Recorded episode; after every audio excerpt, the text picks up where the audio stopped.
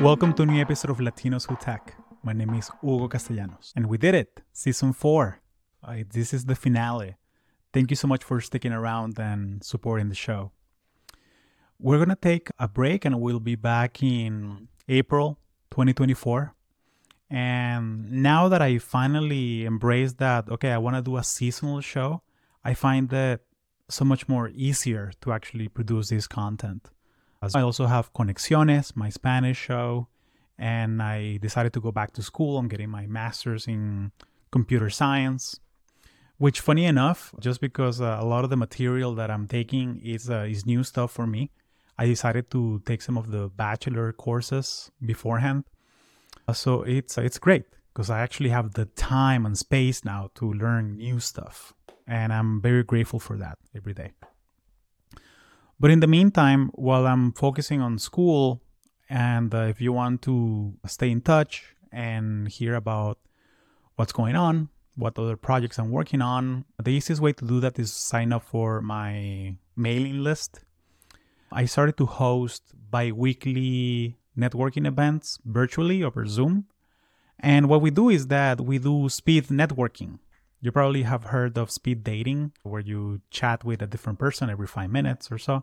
What I do is uh, speed networking, and it's for professionals. And it's uh, what we do is that we do breakout rooms, and you chat with somebody new for 15 minutes. And it's not about dating, it's not about like romantic life. It's about doing informational interviews and finding out how do other people work, how do other people, what do other people do, again the what challenges are they facing? It's about making friends essentially. It's about growing your network. And uh, i've been doing it for the last six months or so and it's been so rewarding. Uh, so usually what happens is that between 10 and 15 people show up and i do a five minutes of a small presentation talking about icebreakers and some people are very introverted and they need a little bit of help when it comes to actually opening up and talking with strangers. So I, I provide that. And uh, I randomly assign people in breakout rooms. And it's been happening now that because some of the people that show up to the event are um, end up being the same people, that some friendships have uh, come out of these which is fantastic. I, I, love it. Actually, my friend, a friend from California, she told me that she exchanged WhatsApps with, with somebody from Barcelona in Spain, and they became fast friends and they chat every week. So it's fantastic because it's a way of building community and just connecting with other folks, which is hey, what I'm about. And uh, and yeah, it's, it's a great way, way of uh, growing your professional network and doing it virtually, so you don't have to drive somewhere and look for parking and actually it's in the convenience of your own house. And i find that a lot of people that are working remote now they are actually being a bit more picky about how they split their time and about their social calendar how how do, how do they actually strategically pick okay how am i when am i gonna be out of the house? And then just some people are introverted and they're not used to uh, going to networking events. So I find that for those folks, if you make it easy for them to show up to the events, it's just a, a link over Zoom, people will show up. Now, when it comes to the this episode, and again, you can find out about the the next event that I'm going to be hosting by signing up in the in my mailing list on the link below in the show notes. Or you can go to latinoswhotech.com and sign up there. Now, the title of this episode, I I know it's it sounds a little bit clickbaity, but the reality is that yes, I, I actually had a six-figure job working remotely for a Silicon Valley company that I decided to leave for a variety of reasons. And I know that for some people right now, and, and, and I know there's, there's a lot of people here that listen to the show that are in, in Spain or Mexico or, or all over the world, not only in the US. That sounds like sacrilege saying that, oh my gosh, you had that great job fully remote and you left it and you were making that California money. And yeah, I did because it was a very bad fit. It was a very bad fit. But I'll give you the 30 second pitch. So, uh, as if you know me, you, you probably know that um, I'm an electronics engineer and I started my career working at Intel doing analog design and having this very technical role. I did a little bit of hardware validation as well. And uh, I actually switched over to the product marketing side of things. I was a product marketing manager focusing in sales enablement. What that is that you we have salespeople that are selling a technical product and they need content, they need tools to help them close deals. And this can be demos, this can be slide decks, this can be actual product sheets, this can be competitive analysis. And that's what I did. I, I made content to help salespeople close deals. So I would also do a lot of training when it comes to external customers and external vendors and distributors and actually showing them the Intel catalog and how do we compare to our competition. And it, was an extremely rewarding job. What happened was that when the pandemic hit, actually, a lot of people in my division were laid off just because of redundancies and, again, the way the economy works. So I had to leave, and it's fine. Uh, I know it happens. It's just that with the timing, with the pandemic, it was a bit difficult actually to again, we it was a pandemic, so everybody was figuring out how to work remote. The economy crashed, a lot of uncertainty in the air. So I was actually let go in February of 2020. Like I knew that I had to leave. I had like a they give you like a this like two month window where you can either find another job internally or you can just leave. And and they give you a severance package and all that and, and it's amazing actually. Like it's actually really yeah like uh, it's a and and now that i have some distance between what happened i can tell you that you know again i'm, I'm very fortunate that's how it happened because i actually found a new job three weeks later in in march 2020 and uh, great. It was a PMM job in San Francisco for this this this company that should I say the name even? I don't know. Anyhow, and I got a 15% bump in salary and all that, and I had a start date, and then the lockdown started, and I got a very nice phone call saying that, hey Hugo, we decided to cancel this position because of the current world events. But yeah.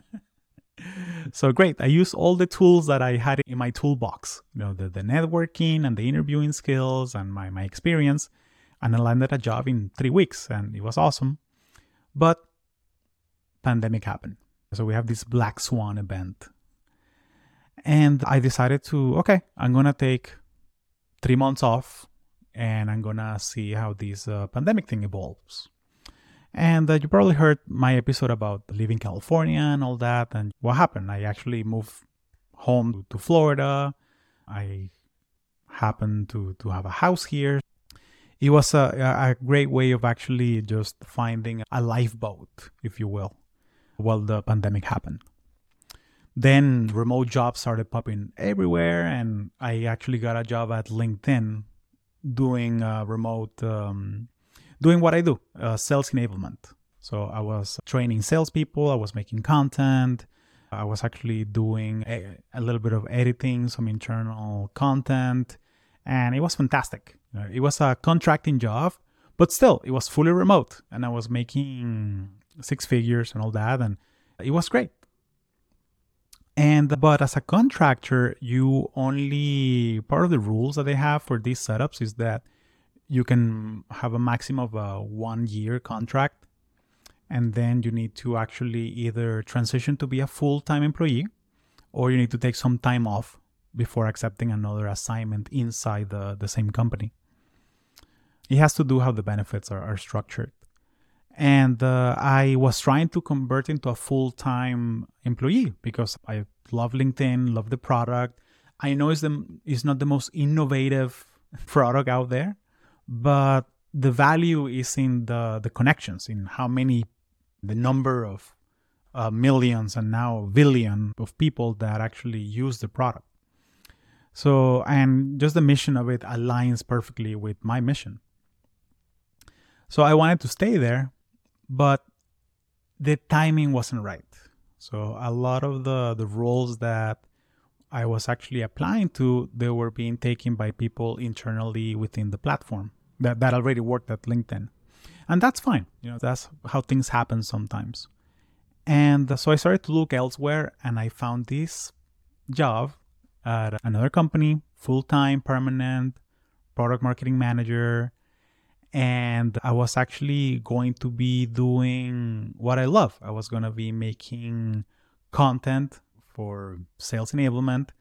I was actually going to be producing uh, podcast and video cast and things like that for them. And again, it was the money was great and it was fully remote. So I was working a and I started there. I was working in a fully remote tech company, making that California salary while living in Florida. It was fantastic. Or that's what I thought. and and again I, I and I was there for again less than six months. Probably like uh memory's fuzzy now, but I think I was there for four months or something like that. It doesn't matter. What matters is that it was a bad call. And I wanted to make this episode about that. That sometimes you have opportunities that they look good on paper, and you think that you're doing your due diligence by talking with people and and getting the information from colleagues that work inside the company and Glassdoor and what have you. But there can be these uh, black swan events that come out of left field and you have to be ready for them. So essentially, what happened is that I actually was a bait and switch. Essentially, they hired me to do a job, A, B, and C, and my director for that that, that division actually left within the first month. So that's uh that's not a red flag. That's like a red banner the size of a football field but they hired me to do A, B, and C, and the new director said, "Oh, actually, no. We want you to focus on F, G, and H, of course. A, B, and C, what have you? No, we don't do that here." So, it's uh, yeah, they had me doing something completely different on what I that uh, what I signed up for, and I get it. Some you have to be flexible, but if they hire you to do something for seventy percent of your time and then that turns out to be a below the line effort again just leave. It's not worth it. It's not worth it and the reality is that it was a very toxic environment. And i can tell you that when it comes to the way i work and remote work and again this was 2021 so the pandemic was still happening. We had, again, the vaccines were getting deployed and we had gotten vaccinated and all that. But still, the economy and just the, there was this heaviness in the air because of what had happened on January 6th and all that. So it wasn't, again, people were, as a society, we were struggling. We were experiencing these worldwide changes and adapting to the, the new normal and what have you. And again, I know that I'm very fortunate and I'm very privileged in the sense that I can talk about this and, uh, oh yeah, you got a crappy job, just do it. But the reality is that when you're working remote and you are coming out of this uh, pandemic, it's, and again, like I was struggling with mental health issues, like I was getting anxiety attacks because of how stressful the job was there was like zero work life balance in the company. They had this 996 mentality that people there work from 9 to 9 and 6 days a week. And at least the engineering teams do. And I thought that, okay, no, the marketing side, so this probably is not as bad. It is almost as bad as that. My manager actually, she, so, and this comes down to the due diligence side of things. So I joined, and let's say that I joined, uh, I'm going to make up a date, uh, November 1st. She left in maternity leave November 15th. so basically, like I did my almost, uh, I finished the mandatory onboarding and then the second one on one that we had, she said, Oh, by the way, I'm leaving next week for maternity leave. Uh, see you in six months. By the way, you own all of this now. But yeah, it basically that that's the way things happen. And so I was reporting to a director, and then that director happened to leave like a few weeks later, like a two or three weeks after. Yeah, that wasn't what I signed up for and again, how can you, as a candidate, as an external candidate, how can you foresee these things? I think that you have to ask the right questions when people say, and and being candid with people. Is there anything I should know? Is there, if you were in my shoes, how would you go about onboarding for the next six months? Asking questions like that and actually seeing how people react. As far as the work life balance thing, I actually like to ask people now that I know these things is, uh, hey, when was the last vacation you took? Where did you go? And and yeah, like uh, there was like so many toxic things inside this job that were just taken for granted. And I think it was uh, a lot of the, the things and compared to what I was doing at, at LinkedIn, like I missed LinkedIn every day because LinkedIn was much more, again, like it was hectic at times, but it wasn't hectic all the time. Again, like um, with LinkedIn, it was more like a monthly cadence of trainings and things that we had to ship. But uh, at this place, it was just the whole time. I don't think I, I, I was able to to relax I actually stopped podcasting because I was exhausted. And in the week in the weekends when I, w- I would wake up Saturday morning I would actually the last thing that I wanted to do was to edit content or, or do things like this. So it was it was a nightmare. And I'll tell you a couple stories about that. So I have ADHD and I I struggle very much with task initiation. So actually starting to do the damn thing. Uh, but once I start, once I have the momentum, nobody can stop me. So I remember that also things like interruptions and actually just things that rob my focus, they they're my kryptonite essentially. Like if I'm doing a task and I get pinged, so I actually in purpose what I do is like I would turn off Slack just so I could focus, finish this piece of content, ship it, ask for feedback, then I check my messages, catch up, and stuff like that. That wasn't cool at this place. like I remember cle- clearly um, being pinged and hey Hugo, we need to talk. So I looked for you at 9 a.m. and I couldn't find you in the on the chat. And I said, oh, but you're in California. That's my noon. I'm having lunch. Okay, so I'm gonna need you to be online just in case I need you red flag. And it sounds like a small thing, but again, when you join the team five, six days ago, that's a huge red flag. None of these things actually showed up when I was doing my due diligence and asking questions about the, the role. I remember that when this uh, new director joined up, they actually mentioned, uh, oh, yeah, we're going to have a, a big strategy meeting about the, the milestones for this quarter. And I'm to do it at 4 p.m. Pacific time. So 7 p.m.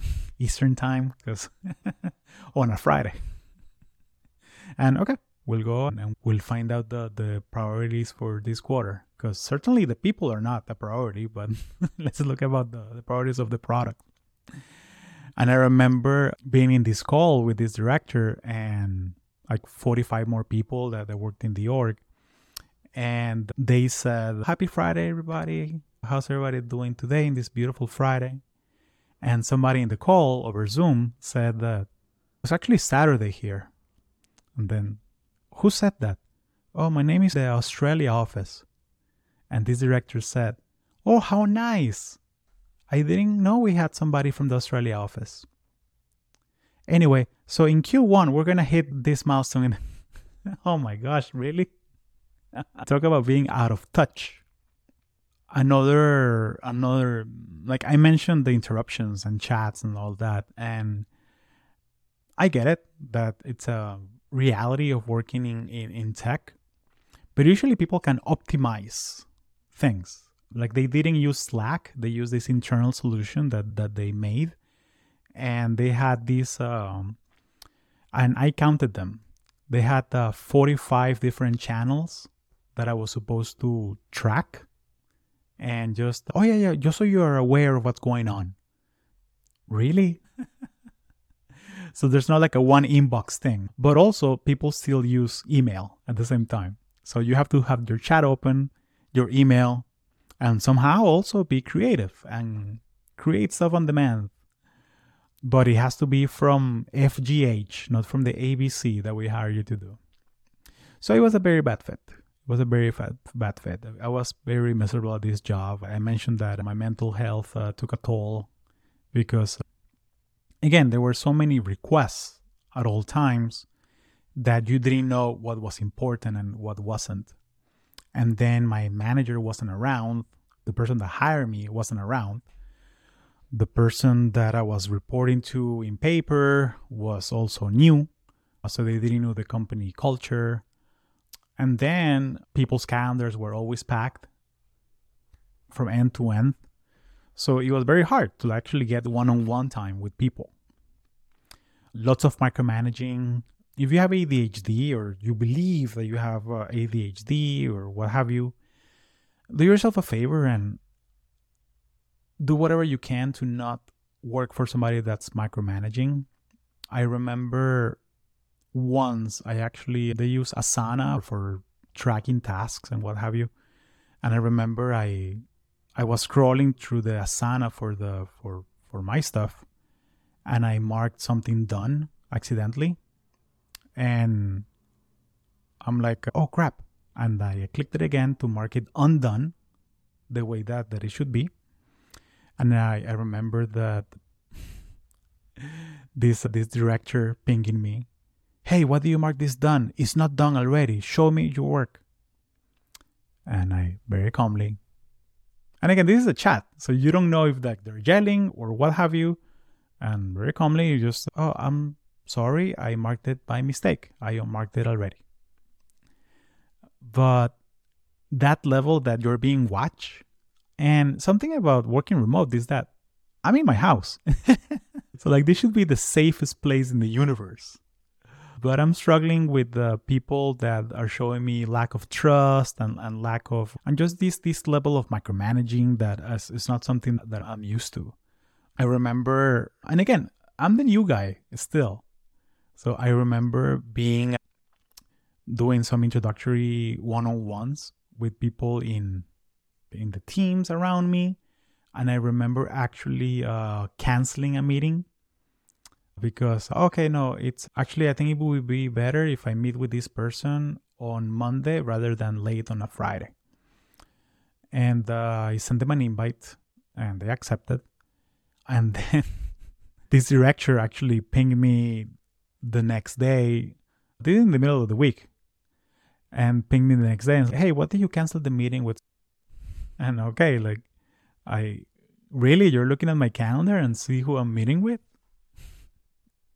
And you actually captured it somewhere that, oh, I need to follow up with Hugo because uh, and he's talking, he's pushing meetings back. Like, no, well, okay, this is the wrong place for me.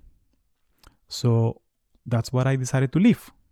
And and enough with the horror stories, but the key point that I want to leave you with is that when it comes to your job and whatever you do to your gainful employment or your own business, maybe you're a solopreneur, there's this idea of self determination.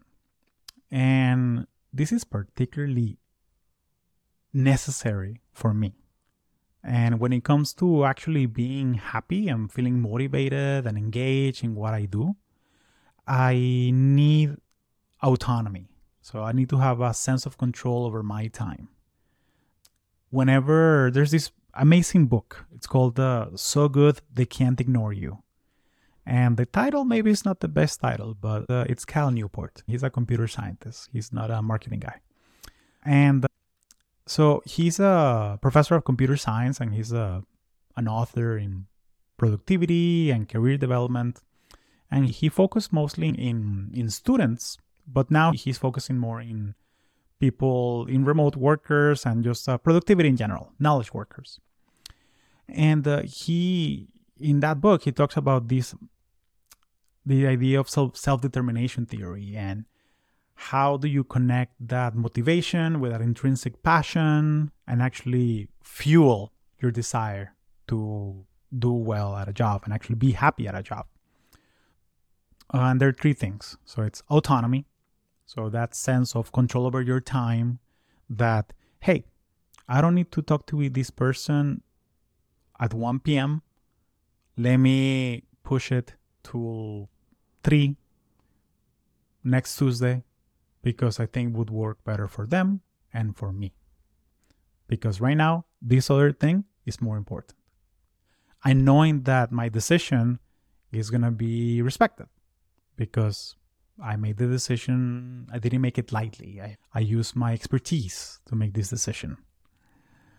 So, having that sense of control over your time, knowing that, hey, my job description is ABC and I need to ship ABC. Right now, this uh, DEF, it's below the line.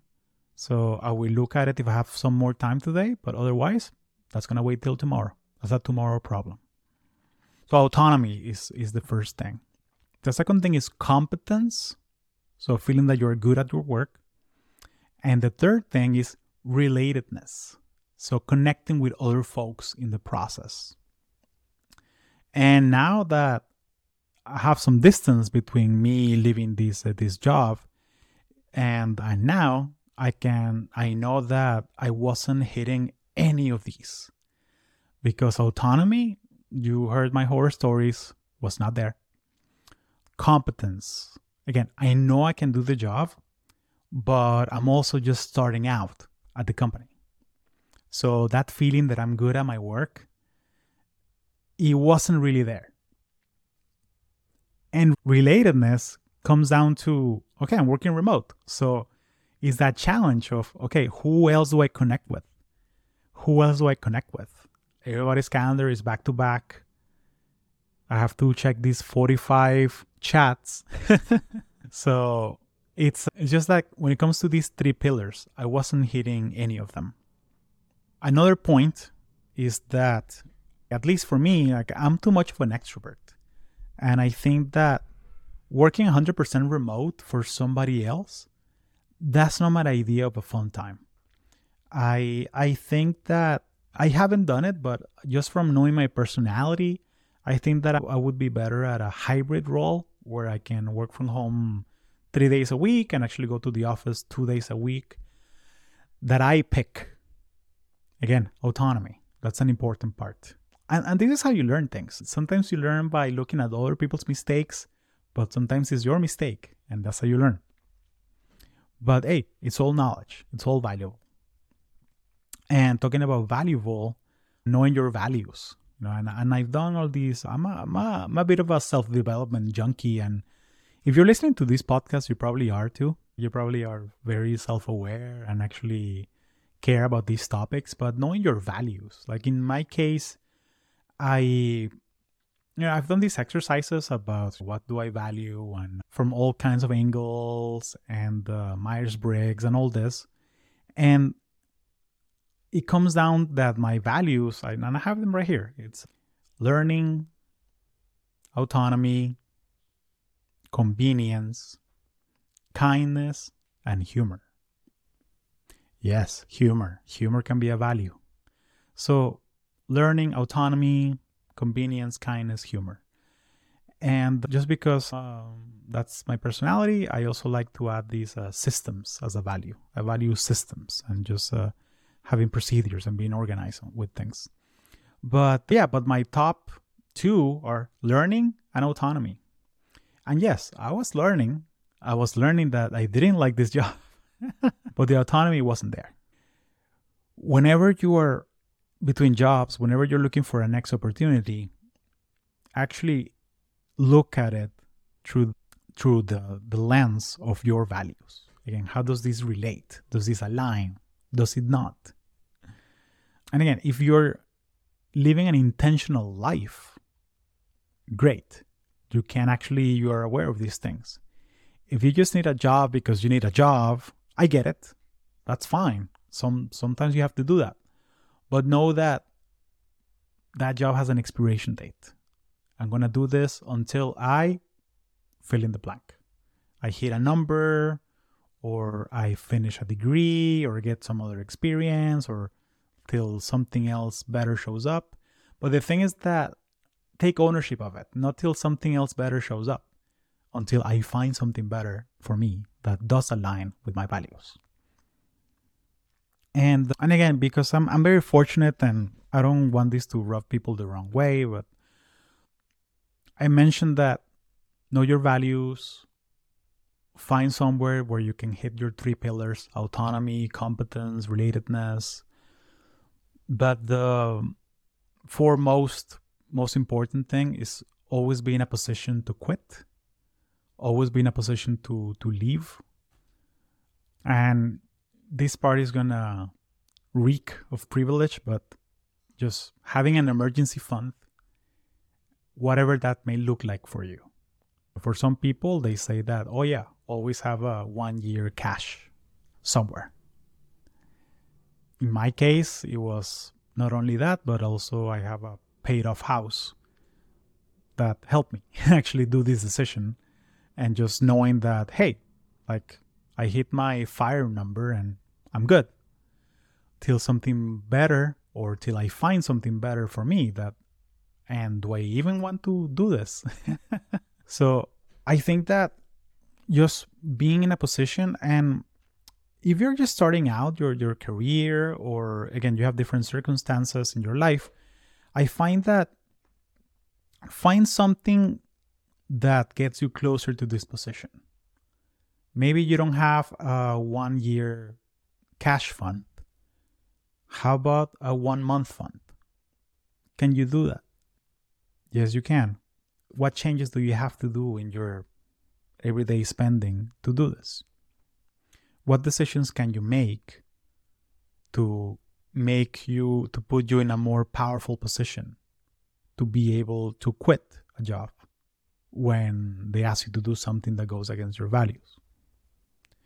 Maybe instead of buying a new car, maybe it's buying a used car and paying it off maybe is uh, finding the most affordable one bedroom condo somewhere in the country, buying it free and clear, or buying it and renting it out till you pay it off, and just having it there in the back, just in case.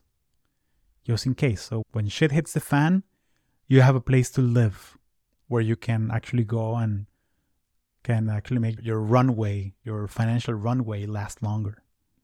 This is very US centric, but figuring out your your health insurance bit.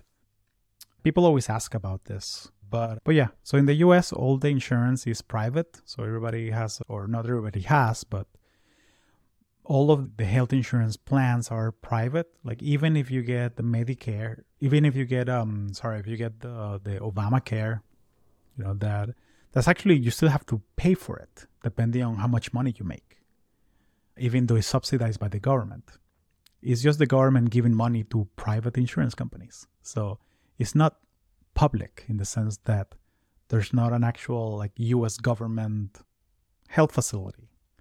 Yes there's the VA but that's for veterans only or family of veterans. The way that you get around that is that you can either pay the Cobra health insurance, which is very expensive because it's the plan that your employer used to pay, be without the sub, uh, without the subsidies, or you can get something called you can go to a, a private health insurance and you pay out of your own pocket. So I personally I use this plan. It's called uh, Sidecar Health, and it works great for me. It covers accidents, hospitalizations, surgeries, any kind of things like that.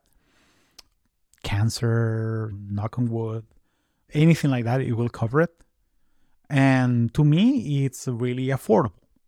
You know, like I pay two hundred dollars a month. And parallel but the thing is that i don't I, that doesn't offer a, a gp or a primary doctor. So what i did to compensate for that is that i actually got a private doctor in my own. It's called a direct care provider. So think of uh, like a doctor as a service.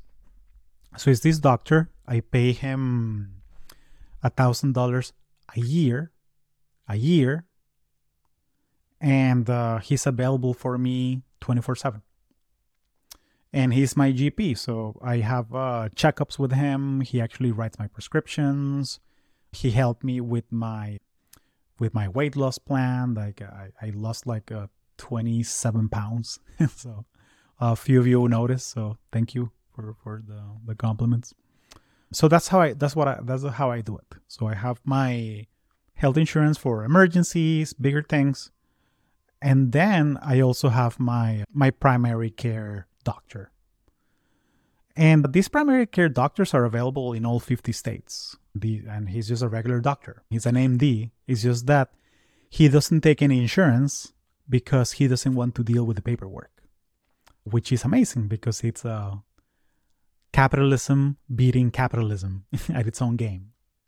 The healthcare industry it's bloated, so a lot of these doctors they say no, I don't want to, I just care about the patients and I care about practicing medicine. So yeah, I'm going to set up this, this, my practice and do things this way. Yeah, so it's, it's 80 bucks a month what I pay for this doctor, but he's 24 7 available for me. You have to find out something that works for you. And this podcast is not only about the healthcare side of things. Think it's important just to be aware of that, that everybody has problems. Everybody has problems before we we judge uh, people. Everybody's fighting their own struggle.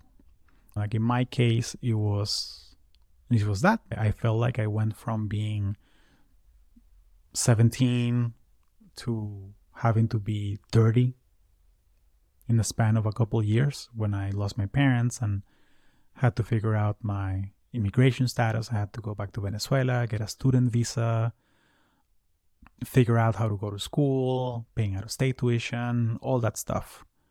Luckily, I won the diversity lottery. So I actually thank you, Bill Clinton, because you know, he set up the program back in the 90s.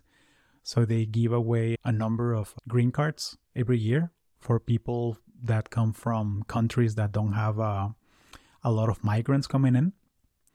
And that's almost that sounds ridiculous now talking about Venezuela in 2023. But back in 2011, 2010, when I applied, that was the case. We actually qualified as a country. And I got it that way. And now I'm a US citizen. And yeah, life takes turns. Life takes turns. And you don't control all of the turns, you control your attitude about them. And uh, I find that if you're just starting out and you want to build your ability to quit, to your ability to just have that fuck you money, that's what they say, you need to make some choices from the get go. That's why I recommend the, the Ramit Sethi book on uh, personal finance. I will teach you to be rich. I will leave that in the show notes, as well as this article from Mr. Money Mustache on how to retire forever on a fixed chunk of money and he gives you the, the actual numbers on what you need to hit. But numbers are not gonna help you unless you know how much do you spend, which kind of lifestyle do you want to have. And it's easy for me to do that because I, I already did the hard work. Like I already did the, the self assessment, the self analysis of what I don't need a 3,000 square foot house. I don't want to have a huge yard. I don't need five bedrooms. I'm happy with three. Know, I have the bedroom and then each one of us has an office. So figuring out what does that look like to you. Some people they actually do care about those things. They actually do care about having land and having a, a huge yard. Maybe that's you, and that's fine. But you need to have a clear vision before you can execute to it. And you are the only one that can make that vision. And then the thing that I get after this is uh, hey, but what if I pick the wrong vision, Hugo? What if I change my mind? You're allowed to change your mind. Again, you can make any choice you want as long as you can live with the consequences. And that's why I think it's so exciting for people that are just starting the starting to work in tech right now because you have so many choices and you have so much flexibility about what you want to do. People that are in their 30s and 40s and have a mortgage and a couple kids don't have as much flexibility as you do. I'm 21 and I don't know what to do. Great. That's the first problem you have. That's a great problem to have. And figuring out experimentation and all that. And then if you happen to be listening to this, what I recommend for that is this course. It's called What Color is My Parachute? And it's a course that will walk you through um, different areas of your life and how what does your ideal career look like and it walks you through the people aspect the workplace aspect skills knowledge geography salary and purpose and i find that all of them work together maybe you have a job that aligns with your purpose where you use the knowledges you have but the geography is not right you know, maybe it's in a big city, you're more of a small city person. Or maybe you have a job that hits you in the purpose, the knowledge, the geography, but the salary is not right. So it's figuring out in this season of life, what do I want to optimize for? Am I happy taking a job that hits the purpose and the salary? Not in the city I want, but guess what? While I'm saving and investing, with the salary, I will plan my escape to the small town where I do want to live. So that's that's the message I want to leave you with. You're the captain of your own destiny and it's true. And so plan accordingly. So what's next for me? So I'm very grateful that I, I have achieved this financial freedom and I actually have the time and energy to actually focus on the things that I care about. So I I use 2023 to reconnect with my purpose, you know, connect with others and help them grow. And I find that 2024 is going to be more about experimenting with different ways of doing that. So in 2023, I started to host these meetups virtually and in person here in Orlando, Florida. I've been doing it monthly and it's been fantastic. We started with five people and we did uh, the one year anniversary event and it was 25 of us. So it's amazing, 5x. so it's about, I think 2024 is going to be about that experimenting and finding out how do I want to actually execute on this. It took a lot of working, it took a lot of just introspection and actually thinking hard about this. But now that I've connected with this, is what I want to experiment with. And I find that also I actually do love math and science and learning about technology. That's why I decided to, okay, I'm going to get a degree now because I have the time, I have the energy, and why not? I'm going to be, what, 39 next year in September turned 38. And hey, I'm going to be 39 anyways. So why not be 39 with a master's degree? And with that, I want to say thank you for listening to the show. It's been a pleasure this over these last 50 episodes. And hopefully you will hear me next year in 2024 with uh, season 5. And in the meantime, sign for the mailing list so you can find out about the meetups that we do and about projects that, that I'm releasing and you can always find me on LinkedIn, send me a message there, and I'm happy to answer your questions. And that's what I got. Thank you so much.